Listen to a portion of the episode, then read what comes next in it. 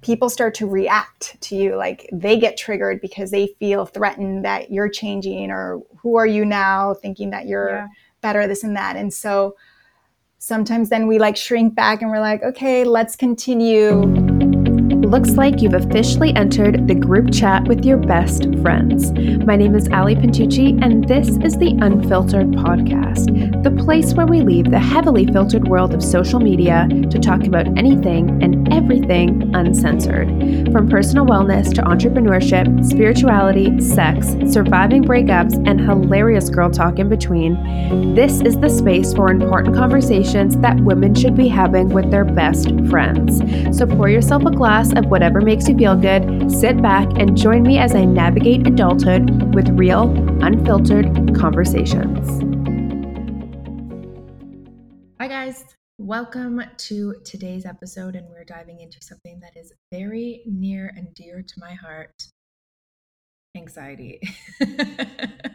um, I'm hanging out with Anna Lilia today, and we're talking about um, not only anxiety and how it manifests in our bodies, and how you know we came to discover it in our own personal journeys, and how we've kind of not kind of how we've learned to manage it better in our lives but we're also talking about high functioning anxiety and i think this is a really interesting thing to chat about with the community because I don't think a lot of people actually may recognize that it's something that they they deal with. Um, so yeah, we're we're going to talk about our personal journeys today. Um, Anna kind of goes really deep into hers and how she went from, you know, almost maybe having debilitating anxiety to now training and teaching and helping people move through their own personal journeys. So she's been doing this for the last four years and she guides thousands of people to intimately connect with their breath as a pathway for transformation.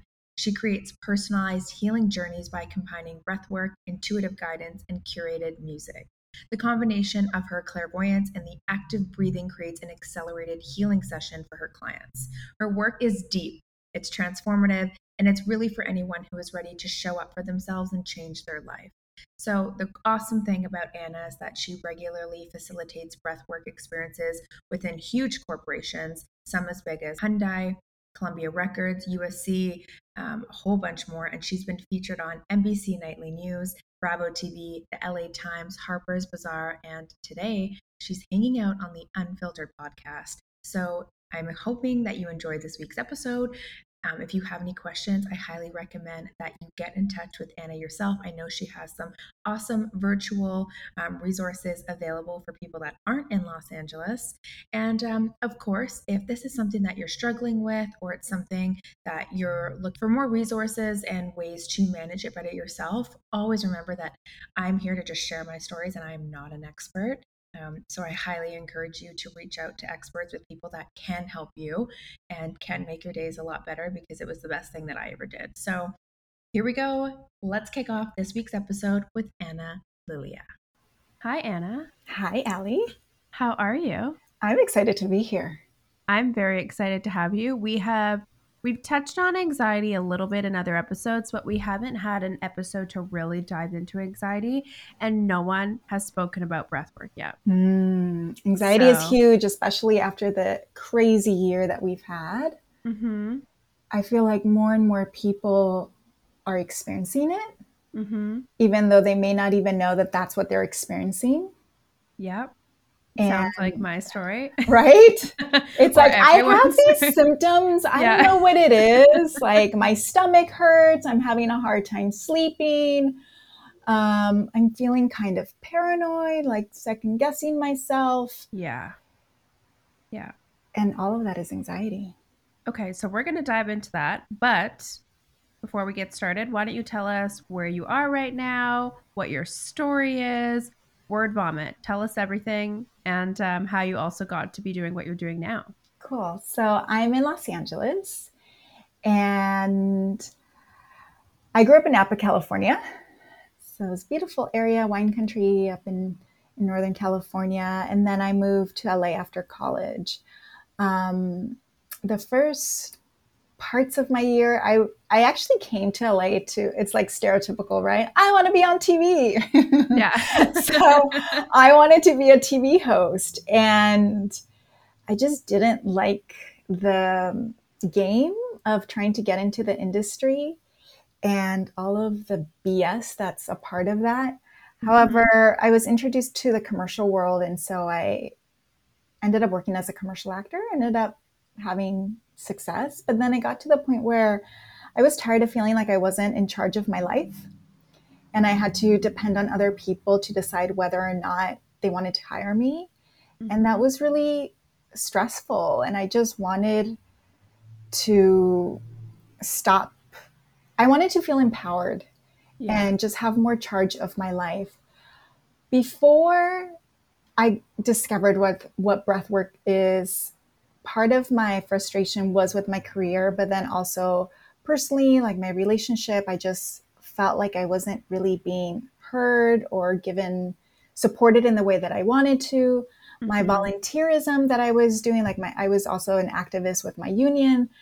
I also there wasn't feeling respected or heard. And so there was a lot of frustration and I had major victim story going on where life was just happening and Everyone's I'm not appreciated. Right? Everyone's out to get me. Like yeah. what why is life so hard? It's so much easier for everyone else. Like why am I me, me, me, me, me, right? Mm-hmm.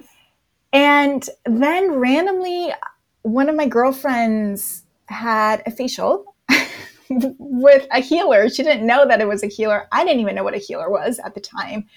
And she had this beautiful experience that I was the first person she shared it with, where she started to cry and she just had this like emotional release. And I'm a, re- a really curious person. So I'm like, I want to book this facial. I want to see what comes up for me. And that's basically where I had my awakening with this woman where I didn't even end up having a facial. She's like, you don't need a facial, you need a healing. So she put me on her massage table, and I don't even know what she was doing, but basically everything that she was saying was validating how I felt. Was so she doing body work like Reiki or I she's a shaman Okay. And she was like pulling channeling. She was yeah. pulling dark old shit where I was like, crying.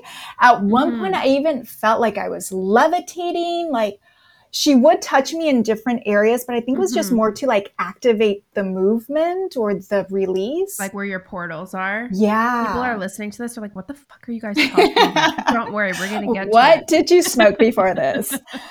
um, yeah. And I was blown away. Like I couldn't believe this lady knew nothing about me and everything that she was saying. Like she was asking about my dad and my dad was an alcoholic when I was a child. So that was a really big trauma that I was just starting to explore um, through therapy, in therapy. And so that was coming up. And me also being the oldest of four daughters, I come from immigrant parents as well. So that whole experience. Um, so it was a lot. It was a really intense session. But the beautiful thing is that afterwards, I felt like a brand new person.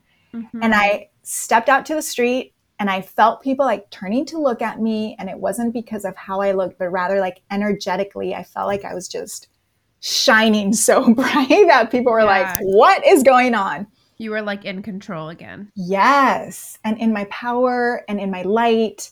And actually, right after her, my session with her, I had an audition. And as well, like even the connection with the camera felt different. Like I was in control and I think I ended mm-hmm. up booking the job. So, anyways, that was my first experience to this spiritual healing world. And I just wanted to continue exploring. I wanted to see if I could do it by myself. So mm-hmm. the next day, I laid on the ground and I'm like, let me see if I can meditate. And I went into this deep trance where, again, my body was moving. And when you're ready, to receive, even if you don't know that you're ready. But if you're open, things just start to come to you. So, friends, we had never talked about spirituality or healers. All of a sudden, by me sharing, like, oh my God, I had this crazy experience, they're like, oh, you should read this book. Oh, you should listen to this talk. oh, this and that. Oh, uh, I came across this theta healer. What the fuck is theta healing? Like, okay, I'm down. So that was the next modality that I experienced. Theta healing, which is a type of practice where it's accessing your subconscious, like the practitioner asks you a series of questions to find out what your subconscious blocks are, and then you reprogram them. Is it the same as shadow work, or do you yeah. do you team this up uh, team this up with like E is it EMDR? You know what I'm talking about? Yeah, I know like EMDR. To like rewrite it. Yes. Um, but it wasn't EMDRs through the eye, right? And then this was just like you just kind of go into meditative meditative state where your brain waves are in the theta state. Yeah. So you're not fully you're not asleep, you're not fully alert, but you're in uh-huh. this really relaxed state where it's the same state where you are in hypnosis. Yeah. So you're able to access the subconscious and then start to rewrite what's in there. I've, I've done some shadow work with my coach. And I remember one of my first sessions, she's like, Oh, you're you're ready. We're just just close your eyes. She like guides me in. She starts asking me questions about like my parents, my childhood, my this. And she's like, you know, just whatever, just don't think about it. Whatever comes to your brain just comes out. And I remember blurting some shit out that woke me right up. And I was like, oh, oh, wow. I was like, I didn't mean that. Like, did I say that? I didn't mean to say that. And it is wild, just absolutely wild how much stuff we have stored. Yeah. And it's also even more fascinating to the age that your memories blocked off at. Oh, yeah. Like I am blocked off. Like unless there was a like significant memory that I have, or like a recurring theme of my childhood, something that was like the quote unquote norm. Mm-hmm. I got no memory of it. Mm-hmm. I've fully blocked it off. My childhood, wow. like fully blocked it off. Have you been uncovering since you? Oh, I've you been the work of that? uncovering, and let me tell you, it's not an easy. I'm like, I thought, no. okay, one session, we're gonna be good. like, how many months deep? I'm like, it's getting worse. it's like, I so know. Much, like you uncover one thing and you're like, and it's like, like it's a surprise. It's that it goes. There's always another that, layer. There's always another layer, but I think what's made me more fragile is that it's once you become aware, you can't turn that off. No. So in the past, when I would go down a an unhealthy behavior, that unhealthy might, behavior might last me one, two, three, six months. And now the unhealthy pattern might last me a week or two weeks until I notice it. And then I ha- I feel like I'm on this really quick up and down mm-hmm. where I'm frustrated yeah. when half of me is still like executing unconscious behavior, but the conscious part of me is like, what the fuck are you doing? And then the other part's like, shut up. And then I just sit in the middle, like, what is happening? I'm really and that's basically my life right now. yeah, but that sounds like huge progress. It is progress. And that's what I'm, it's really, and then we're going to go back to you because this is about you, but it's really interesting to be in the state that I'm in now where I don't like where I am. Mm-hmm. I'm very aware of where I am, and there's a lot of disappointment. There's a lot of shame. There's mm-hmm. just a lot of sheer unhappiness to be like, I don't like where I am right now. Yeah but having the awareness and also having the ability to surrender to be like it's okay mm-hmm. like where you are right now is okay mm-hmm. and have to like work through these patterns for how do i say this like having the ability to understand that i'm in the process of working through these patterns and, and in the end like this is temporary where yeah. i am right now is temporary because i'm in it for the long run. Yeah, Does that make sense? Absolutely. The reason why I continue to do this, and I think why I even made it a profession, is because ultimately, when you do all of this deep, heavy healing work, awareness, therapy, however you want to go about it, to me, that's getting closer to freedom. Yeah. And that is my personal ultimate goal to experience some sort of freedom where I'm not tied to my past experiences where I'm not so easily triggered, where I'm not having an experience where then I'm like so upset for a week or two or longer or behaving in this passive aggressive way that I used to behave. Like mm-hmm. I'm able to take ownership of my life, of how I'm reacting, of what's upsetting me, change it, and then continue on. Yeah. It's just so annoying that it sounds so easy. Oh, and I've not. been in this state for a month of just fighting with myself. Yeah. And it's exhausting. Yeah.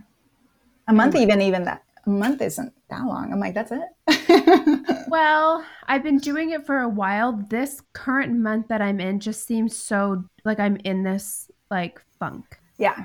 That I can't get out of it. And I keep saying to myself, like, it's so funny because it'll be like 10 o'clock. I'm in bed. I'm going to bed. I'm so inspired. I'm like, tomorrow we're doing it. And then I wake up and I'm like, nah, maybe not today. Yeah. And that's been going on for a month. And then I'm just like, what is wrong with you? hmm What is wrong with you? Why is it so difficult to act in alignment with our highest self?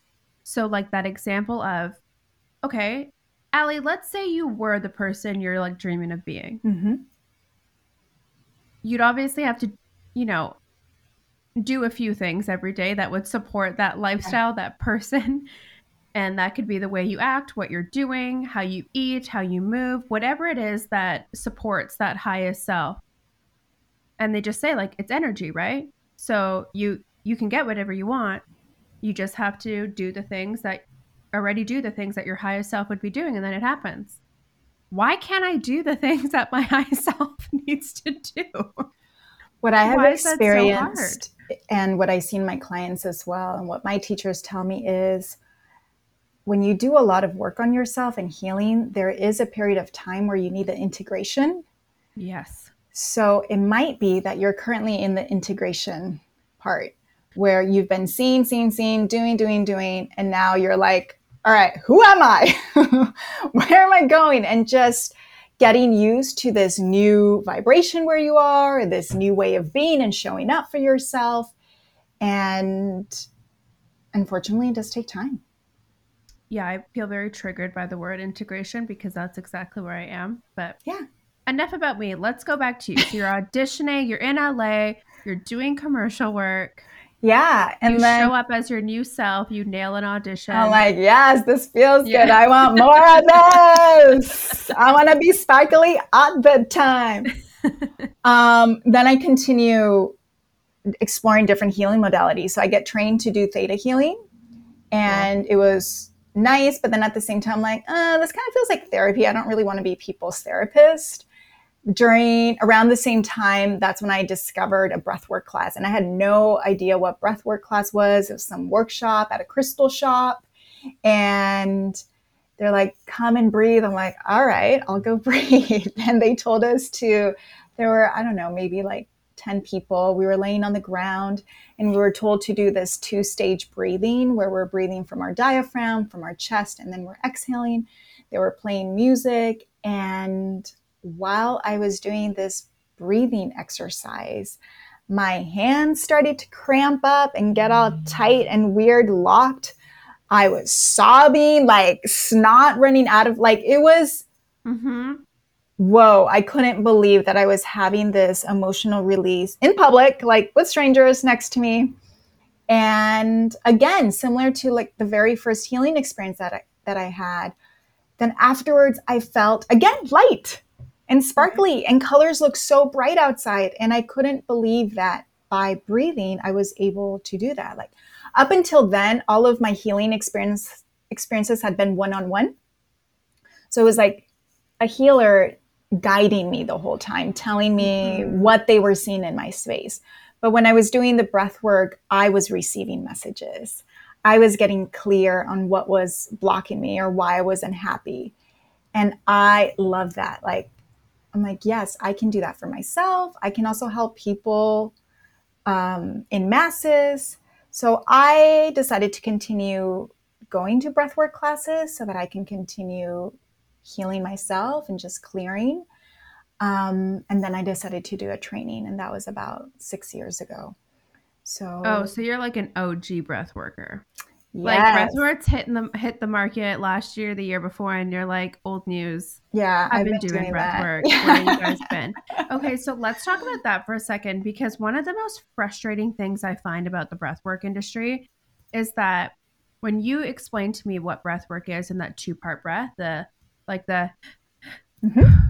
Yeah. uh, that was my first experience with it. Mhm. why does everyone have a different idea about what breath work is? Yeah. So breath work is just disappointed going to workshops and I'm like, this isn't what I want. I want the tingly, mm. like feel like I'm gonna pass out OG breath work. Like yeah. I don't want a guided meditation that's telling me to take a deep breath. So breath work is kind of a general term that has a lot of different types of breathing. And right. I think if you want a specific type, you should look for the two stage pranayama breathing if you want the okay. belly heart exhale. Yes. Because if not, there are a bunch of others. There's rebirthing, there's holotropic, there's Wim Hof. Um, there's a lot of just like yogi breathing as well, right? And so that's going to be different. In Kundalini, there's a ton of different breathing exercises. Mm-hmm. At the end, me too. At the end, all types of breathing, they just help change the way that you feel. So if you are in a funk, if you're not feeling great, if you're feeling um, foggy in the brain, low energy, if you do some active breathing, it's going to help you feel lighter and clear headed and more energized. If you're looking to use breathing to go into a deep healing experience, then you have to do it for longer. And for that, I recommend that you work with a practitioner because a lot of stuff can come up that can be triggering and overwhelming, and it would be better to have someone walk you through it, guide you through it. Right. So if people are doing breath work at home, keep it to like a 10, 15 mm-hmm. minute kind of thing. Yeah. Yeah. And I would listen to a meditation or something like that so that you also have the guidance and you're not thinking about like, wait, am I holding my breath in this moment or am I right. releasing? There's a lot of like fancy breathing of, you know, the four, seven, eight, where you're breathing to a count of four, holding to the count of seven. so stressful I sent, for me. I know. It's like, like, I can't keep track. And I'm like, and your seven is different every time. like stay on beat because it's getting longer and I stress and I can't do it. I'm like, no, I just like the rhythm. I think I don't know, maybe it's because I danced as a child or mm. I I'm attracted to rhythm. It's easier for me to get into flow. Yeah. But I think that's why I like the two step breath yeah. work or the Kundalini of just right. like that rhythm. It kind of puts you into a trance. It does. Whereas the other ones, I'm just like, I can't hold my breath for more than three seconds. I'm very stressed. Yeah. it starts to get more mechanical. And again, there's a place for that. You know, Navy SEALs use it, nurses use it when they need to get like hyper focused when they're in high stress situations. And mm-hmm. um, then that helps with that. But if you're looking to relax, then that, and you don't have the guidance, that can also be stressful for people. And we don't want that. Yeah. So that's it. You never went back to acting. You got out of LA. So I'm still in LA and I still have my agent. But again, when you put energy towards something and not so much on something else, then the other stuff starts to fade away. So I still, actually, I still work in commercials a couple times a year, just enough to qualify for insurance. Oh and then I should get into commercials. Right? Yes. and then um, the rest is my practice. And last year, due to the pandemic, I mean, so much devastation and loss. But for my business, it's been incredible because everything had to go virtual. I used to just be like in person create events and I had been wanting to go virtual because I knew how powerful it was nonetheless. But people were resistant to experiencing it virtually. And they're like, it's not going to be the same. I want to be with you. Mm-hmm. And then they had no choice. And they're like, whoa, I can't believe that I had all these emotions come up. I can't believe all the sensations I had. Um, so from that, I gave, I gave birth to this community called Community Gathering. Yes. And it's a free class that I host on Saturdays where people from all over the world join and we gather for 45 minutes and we breathe it out. So, however you're feeling, I'm going to come. Yes, please do. That's amazing. Yeah. One of the things I've been avoiding in my monthly downward spiral is any form of meditation. Mm. Anything that I need to be doing, basically, I haven't done for a month. Yeah. So, it's been great. Yeah. well, breathwork is also a an easier way to meditate for people who think they don't like it or who mm-hmm. aren't good at it or find it really hard because it's stimulating. Not only are you actively breathing, but I also incorporate music into as a form of therapy where every class mm-hmm. is a completely different playlist and it's contemporary music. Yeah, so it's the lyrics of it takes you on a journey as well. And it's going to feel like a workout as you experience at the beginning, like doing the active breathing. You might even have resistance from that because your body's like, all I want to do is just lay down. I don't want to do the work. So there's mm-hmm. that extra push as well to like, all right, all these other people are doing it. Maybe I should. And Anna's telling me, like, breathe, keep breathing. Let me take a breath.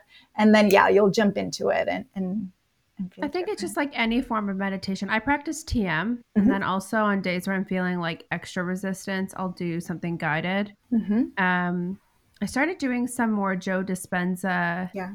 meditations. They're really funny. When he gets into his channeling voice, I'll be lying there. The, I remember the first time I listened to him, I was like, I opened my eyes. I'm like, what the fuck is going on? I was like, I Where couldn't take it seriously. Me? Yeah, I was like laughing, and it's like, okay, I have to start this meditation six times. um, but I do find like, yeah, once I kind of was like, you know, three, four minutes into the breath work, I was like gone. It's just like if you can, it's the resistance, right? Yeah. The resistance to it, where I'm like, oh, how long do I have to keep doing this for? How long has it been? Once you let go of that, your body just takes you on a journey. Yeah. Absolutely. There's also, for some people, the perfectionists who want to make sure they're doing it right. So they get caught up in the technique and they start to worry, like, I don't think I'm breathing right. Like, did I just breathe from my belly? I don't think it's moving. Um, so it's also an exercise to let go yeah. and start to feel comfortable with the discomfort. That's one of the big reasons why therapists suggest breath work for their patients who have anxiety because some of the symptoms or some of the physical sensations that you might experience while doing breath work can mimic having an anxiety attack. So, mm-hmm. having your body get really hot, having like tingling, having your body start to contract, and your body is not having a panic attack when you're doing breath work. If anything, you're really oxygenating your body, you're starting to release endorphins, um, serotonin. And so, all these feel good hormones, but you just have this different association with the physical sensation. So it's you starting to trust your body again and feeling comfortable letting yourself feel and have your body heal, heal itself because your body knows how to do that. So it's been really cool to guide people who suffer from like serious anxiety through through the breathwork as well as well and um, help them manage that. I remember there's like a few instances as a kid I remember having a panic attack. Even probably within the last four or five years, for sure, times that I've had panic attacks. And I think the first time I I did breath work, it was a bit triggering. Yeah. I was like, oh no, I don't like this feeling. The only yeah. time I've had this feeling, it's been associated with bad. So I was it was kind of like hesitant, but yeah. I'm very so, happy the way that I do my guidance now is that if for you that is very triggering and you do, if you've had panic attacks in the past, I suggest that instead of doing the open mouth breathing, which is going to get an even more oxygen into your body, that you just do nose breathing, still doing the two stage breathing, mm-hmm.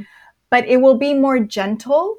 It's not going to overwhelm your nervous system and you'll you'll be able to build up on it so that you don't have like a major freak out for a session and then you never want to do it ever again. Yeah. I love that. Okay, so now that we're on the topic of anxiety, let's dive into it. I remember, okay, so I was diagnosed with anxiety and depression when I was 26 years old. And the only reason I was diagnosed was because I was suicidal. I had to go on a stress leave from work. I had to go on anti anxiety medication or depression um, on an antidepressant. I had to take a stress leave. It was a very overwhelming time in my life. Um, I also think back to that year, and one thing I can appreciate from like, what was that, five or six years ago? The transformation of the online space has been so great to have access to discussions around mental health that allow for there to be less of a stigma. Yeah. I found it like I, I just find it wild that how how did I live my entire life thinking this was normal? Right.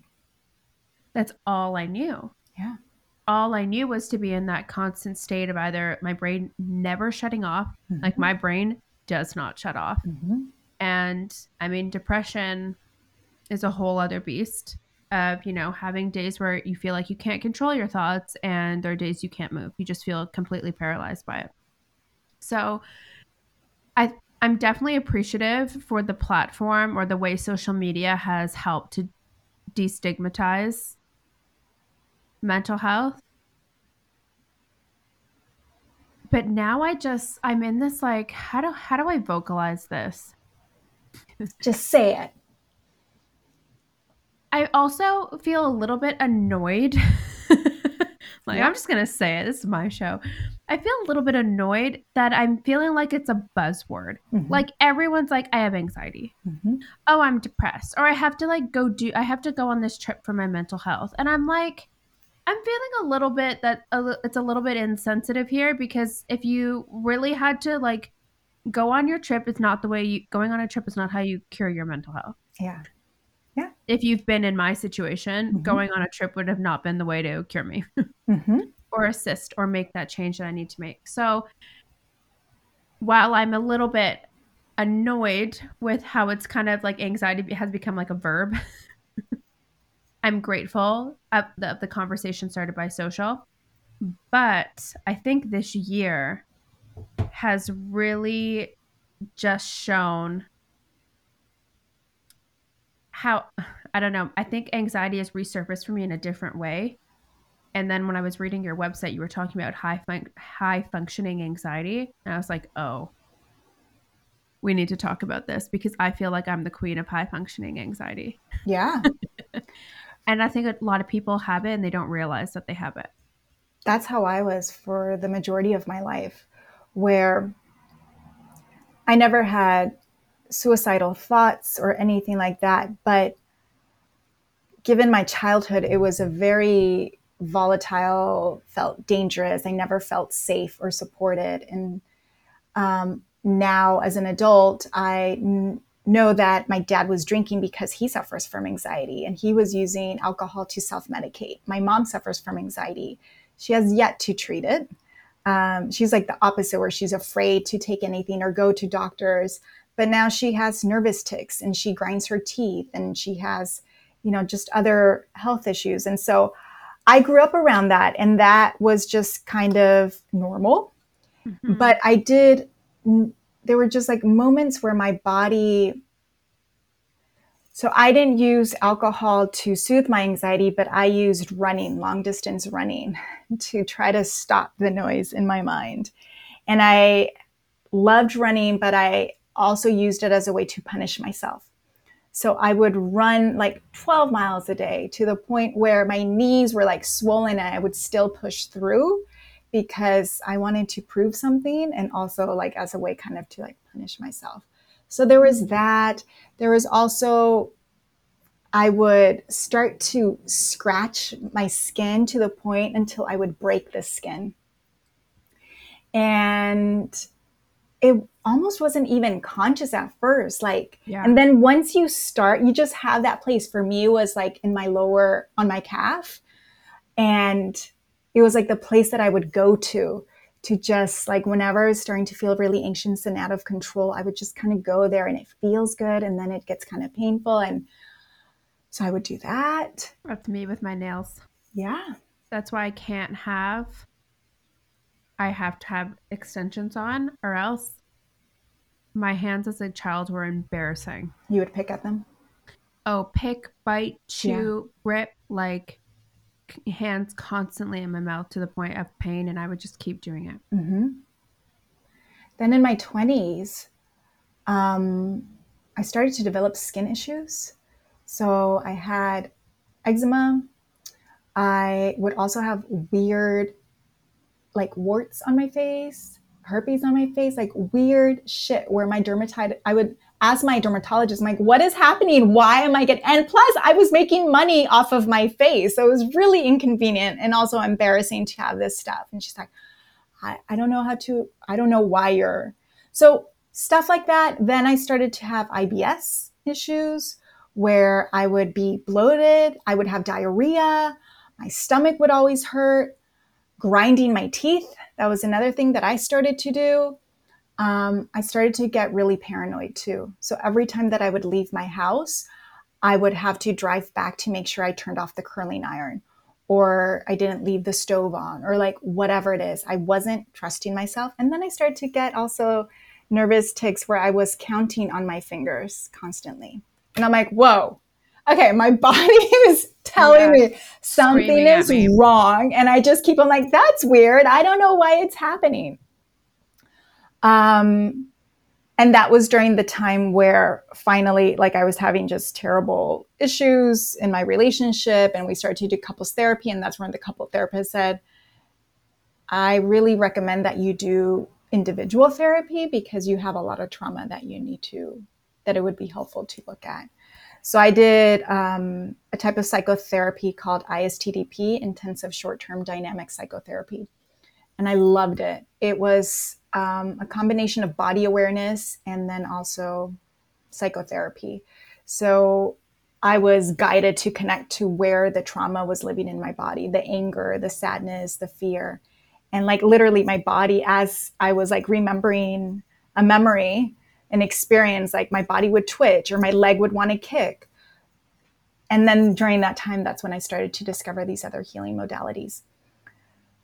So that was how the anxiety manifests in me. And during the pandemic, it also got triggered again. Like since then, you know, I have tools to help manage it, but the pandemic just really put me into survival mode the same way that most everyone went into.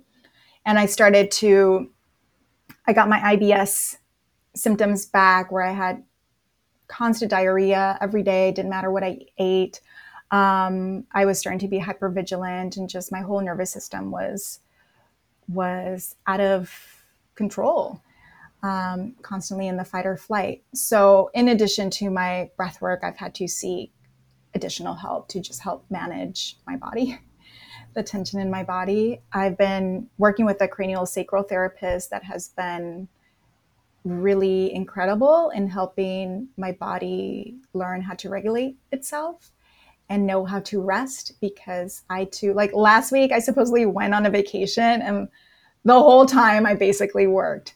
Yep. So it's still, or my mind is always thinking, like, what do I have to do next? Right. So yep.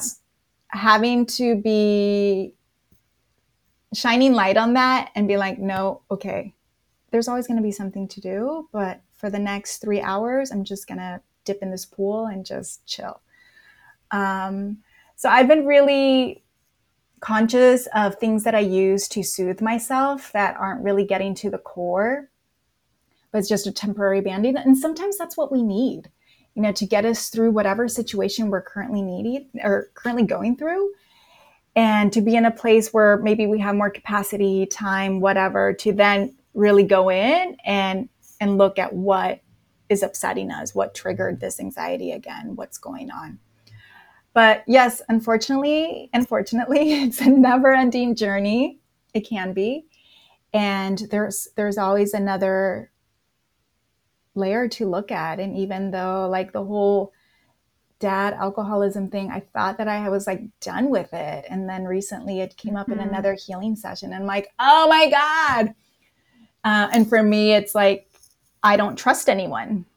So yeah. I feel like I have to do everything myself. Yeah. And life will prove to me, even when I lean in and hire someone to help me or like reach out for help, they don't follow through or they like don't do it exactly the way that I wanted to. And it's like, see, you can't trust anyone.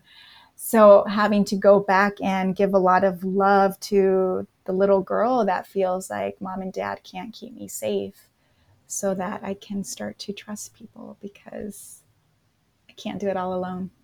The body and brain is a wild place. It's crazy. It's incredible. It's freaking insane. So I'm on a wait list to see a somatic therapist that a bunch of my girlfriends go to see. And I got diagnosed with a hormonal issue a few years ago. I've been I've been dealing with the skin and weight issues for that. It's been like almost 3 fucking years. I'm losing my brain. Yeah. And the more I do start to dive into inner child, the more I dive into spiritual, emotional work, the similarities of where, like, what I'm feeling and, and how things are linked, how things are tied together, my body i'm starting to think like you're not holding on like i'm my my body is expanding because i'm protecting myself from something mm. My body is expanding because i'm in scarcity you know what i yeah. mean it feels the need to hold or store yeah. and it's not uh, and i'm starting to believe that because the the weight fluctuation is so rapid and it feels sometimes like it's inflammation. Mm-hmm.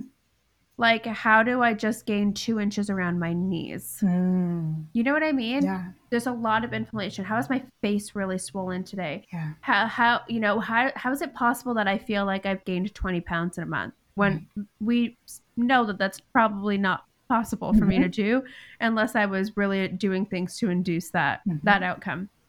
So I think going back to that stuff I'm experienced where I'm so frustrated, where it's mm-hmm. like, what are you really holding on to? What mm-hmm. is the mm-hmm. resistance here? And it always comes down to that. It's comp it's simple, but it's complicated at the oh, same oh, yeah. time. It's so easy to say you want change, and every second we have the ability to make a difference, make a different, do something different but so many times we choose the comfort of the stories we tell ourselves so we can continue telling those stories about ourselves. Yeah. You know, oh, I'm I'm not worthy. I am fat. I am this. I'm not good enough. I am this. And it's like, yeah, well, if I just keep doing the things that I'm doing, I'm just justifying the story that I can keep telling myself. So I can keep telling myself that. Mm-hmm and it sounds so easy to just stop except it's so it's so deep rooted and so subconscious. Yeah. In combination with the pattern of it being it's your comfort zone. That's all if i think about it i'm like that's all i've known for x amount of years. I can't just change that overnight. But then i also ask myself like why can't i? What is so hard to change about it like the interesting thing about this somatic therapy thing is so one of the things I'm, I'm struggling with is really bad cystic acne. Mm-hmm. And after a few years of trying to cure it every natural way possible, I finally, I've finally caved and have started Accutane. Mm-hmm. And um, one of my girlfriends was telling me that this area of your face, um, your chin area, your jawline, is attached to self hatred mm. in somatic therapy. And I'm like, what are the odds? Wow. Direct correlation with things that I feel about myself. Yeah. You know, how where females store emotion, mm-hmm. stress, hips, low back. Mm-hmm. Direct correlation with where my injuries have been. Mm-hmm. Hips, low back. Yeah. You know, where you like other places where you store tension and emotion and I just think I wish more, and I was so closed off to energy work and I was so closed off to spirituality until I felt like I was at a place where I was like, anybody help me? I didn't feel like I really related Absolutely. to a religion. Yeah. So that was my like mercy call of like anything. But I wish more people were open to just listening to their bodies and not always feeling like they needed to treat a sickness. Mm-hmm. And I'm only realizing that now because not that I don't respect doctors, not that I don't appreciate Western medicine or any of that at all, but I just find it so wild that so many of the things I experienced are directly correlated to emotions that I'm feeling. And we just don't consider that a priority and as a part of our healing. It's like, just take this drug, just take this pill, just do this.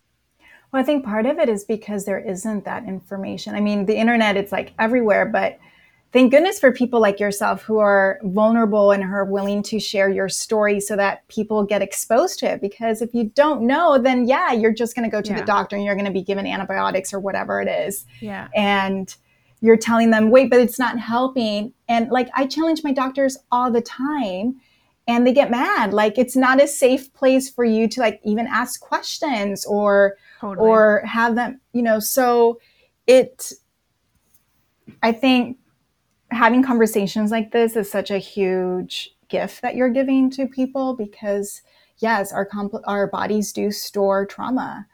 Um, there's a book called The Body Keeps Score, written by a psychologist, and if we don't address it, it continues to show up and mm-hmm. there's so mm-hmm. many affirmations that we can do there's also so much you know breathing but that's why my breathwork sessions when you work with me one-on-one i'm also a clairvoyant. So i'm doing a soul communication. So we are doing that digging work. We are having you reflect on that memory that is trapped in your lower back or that's locked in your jaw. What is it that you mm-hmm. haven't been able to share? Um, and so through that movement of the active breathing and then also my clairvoyant guidance, like we're able to have huge breakthroughs and and release that. But I I get the the frustration and the like I just want it to be over. Like I just want to be better. Mm-hmm. It's funny though, the interesting part is going back to I'll just keep comparing it to where I'm feeling right now whenever I'm feeling the most angry, like I'm feeling it even even this conversation right now, I'm so mad at myself. I can feel my clothes fitting differently. I can feel and I'm so hyper focused on how everything feels right now. It's so amplified. But the instead of just I feel like the only thing my body is trying to say to me is like, "Okay, you hear me now?" Like how loud do I need to scream? how what do we need to do for you to notice me mm-hmm. and how many times do you want to do this yeah it's like my body being like game on yeah. Let's go. Oh, you want to do it again? Okay we'll do it again. And sometimes people continue to ignore throughout their whole life and they don't do anything. And in part i believe that we also have past lives and we can come back and we are different ages and different souls. And so, depending on the age of your soul, I think also has to do with how much uh, healing and growing you are open to doing. And the other thing that I was thinking of when you were sharing your story, and that I see in a lot of my clients, is that when you do actually commit to doing the work, your life is going to change.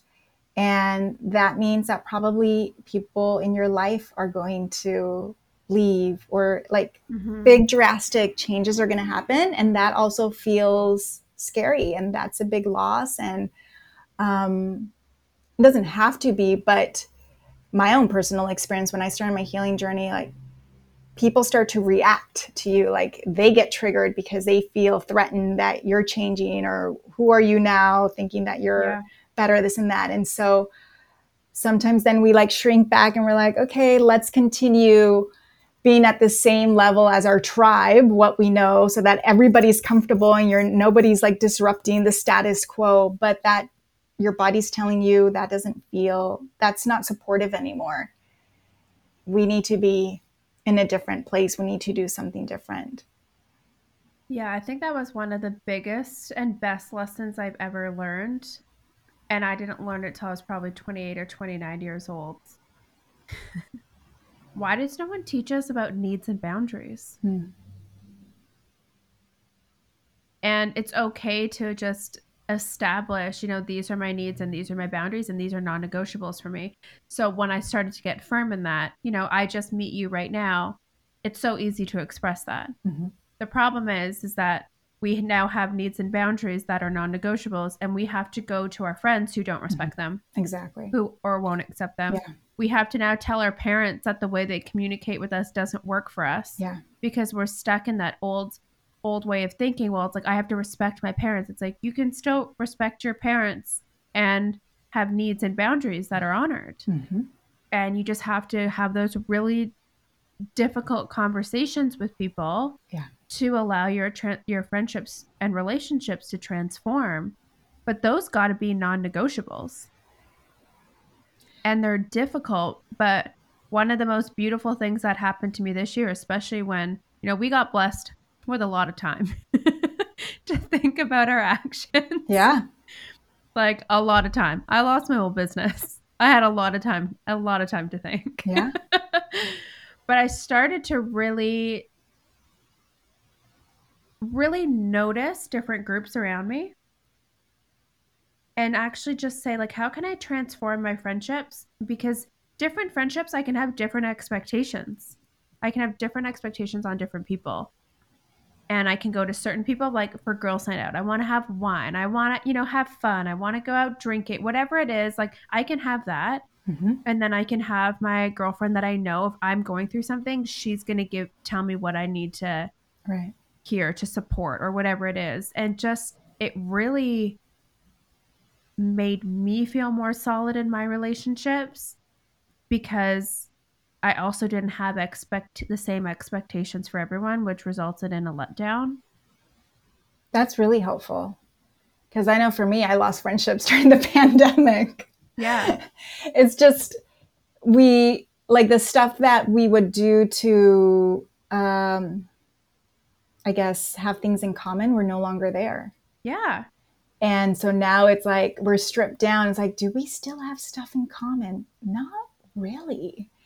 And I just went through a really difficult situation. Like, my dog just died. Has she stepped up? Was she there? No. Okay.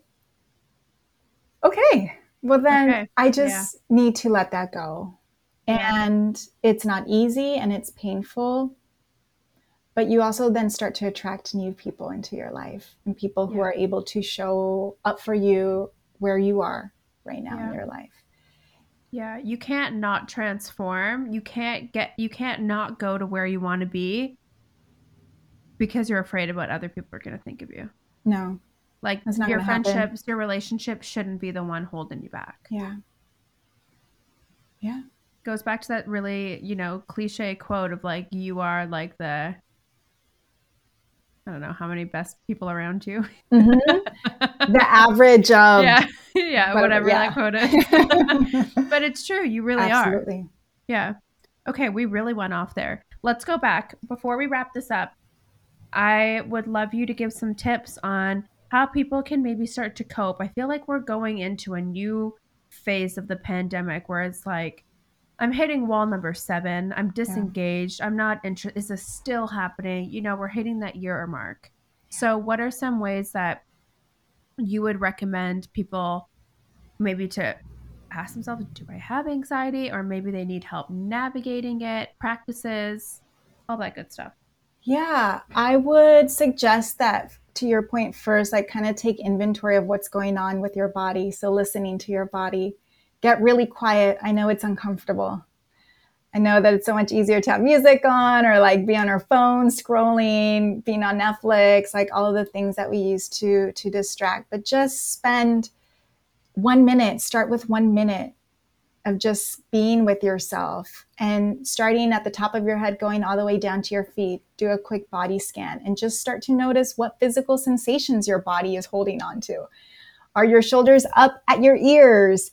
Is your stomach, does it feel like it has knots in it? Is your jaw really tense? Do you have a headache? Um, are your hips locked? And just starting to notice I feel that. very attacked. I'm like, yeah, yes, no, all. check, check, all of the check. above. yeah. And so then having that information, it's like, okay, my body's stressed. And then maybe taking it a step, like doing the next step. What can I do to support it? In this moment so that I can start to release some tension? Is it stretching?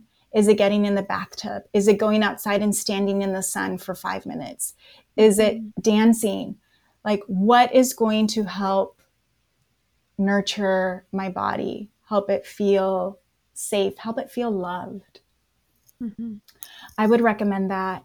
And one thing that I'm trying to do for myself in this next wave of the pandemic a year later is trying to add more play because I have not had any play. Yes. At all. I have been yes.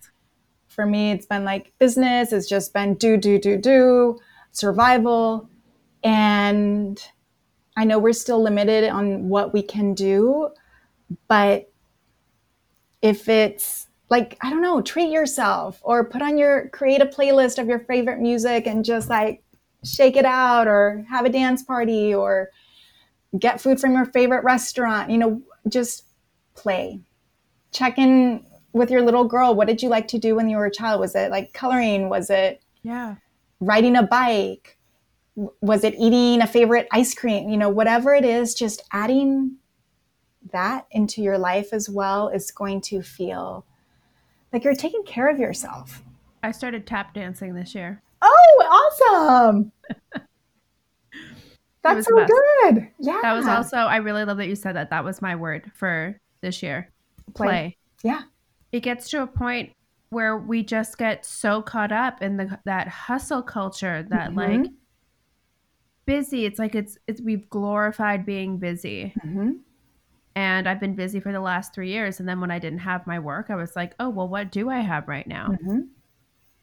And once you can get past the grief of that it's like now we got a canvas here like photography was my hobby my passion project mm. and now it's my job Mm. So I'm not taking my camera outside to right. play with because I don't want to work all the time. Yeah. I actually realize I'm like, I actually don't have any passion projects mm. anymore. Yeah. And then the podcast was born.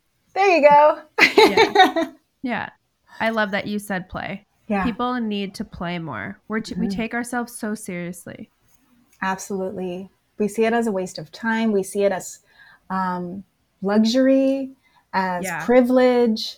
Yeah. And okay, it can be, but it's so necessary. And play doesn't mean going out to the bar and drinking. No. It can be really anything. It can be for free. Like whatever it is that's going to make you smile, whatever is going to bring this like sense of joy, relief. It's going to be so helpful. Yeah. Yeah. And then obviously, I always say breathe. so the simplest thing just breathe from your belly. Just check in throughout your day. What are you doing? Is are you holding your breath right now? Take a deep belly breath and slow exhale. And that's it. You'll start to feel different immediately. That was nice. I just did that. Yay. yeah. Anna, thank you so much thank for you, hanging out with me today. You just let us know where we can find you, what you're up to, how yeah. people can connect with you. Are you taking clients? I am. Yeah, so if anyone can identify with anxiety and feeling stressed and overwhelmed, I created a program last year called Breathwork for Anxiety. There are gentle practices, breathing exercises to help alleviate the symptoms of anxiety. So it starts with body awareness, and there's nine different meditations. Um, and then it goes into guiding you to go to your happy place to bring in some joy. So I have that, and you can find that on feelcalmtoday.com. And then my other work you can find on my website, annalilia.net. And I work with women one on one. And so, for anyone that's ready to go deep in this healing journey, we use breathwork as the modality. And as I mentioned, my clairvoyant. So, we really uh, do accelerated healing. It's a six week program, 90 minutes. You also get recorded meditations with it. And my clients have just really transformed their lives with my reset program. So I have that as well. That. And my free offering, the community gathering. So Saturdays at 10 o'clock Pacific time, we hop on a Zoom link and we breathe together. And that has also been really beautiful. Again, people from all over the world. The oldest community member is 95. We oh have oh children breathing with their parents. We have pets joining. It's it's a lot of fun. It's been beautiful to to do that on a weekly basis too. That's so amazing. I will definitely be there on some Saturdays and I'll also for sure share that with my community. I think the women would be super interested in that. Thank you for listening to this week's episode of Unfiltered with Ali. Just a friendly reminder that I have new episodes that drop every single week, including some bonus content called Honey Check, co hosted with my best friend Jenna Garrow, where we catch up for some classic girl talk. If you like what you heard, please be sure to subscribe to the show. And of course, leave me a review on Apple Podcasts. Not only do I love hearing what you guys think of the episodes, but it helps support the show so much. Lastly, be sure to connect with me over on Instagram Instagram at, at Unfiltered with Ali. You'll be able to access a ton of extra content from each of the episodes, slide into my DMs, and you can find the link for my free online Facebook community. This is designed for inspiring, badass women all around the world. I can't wait to chat with you next week. Bye.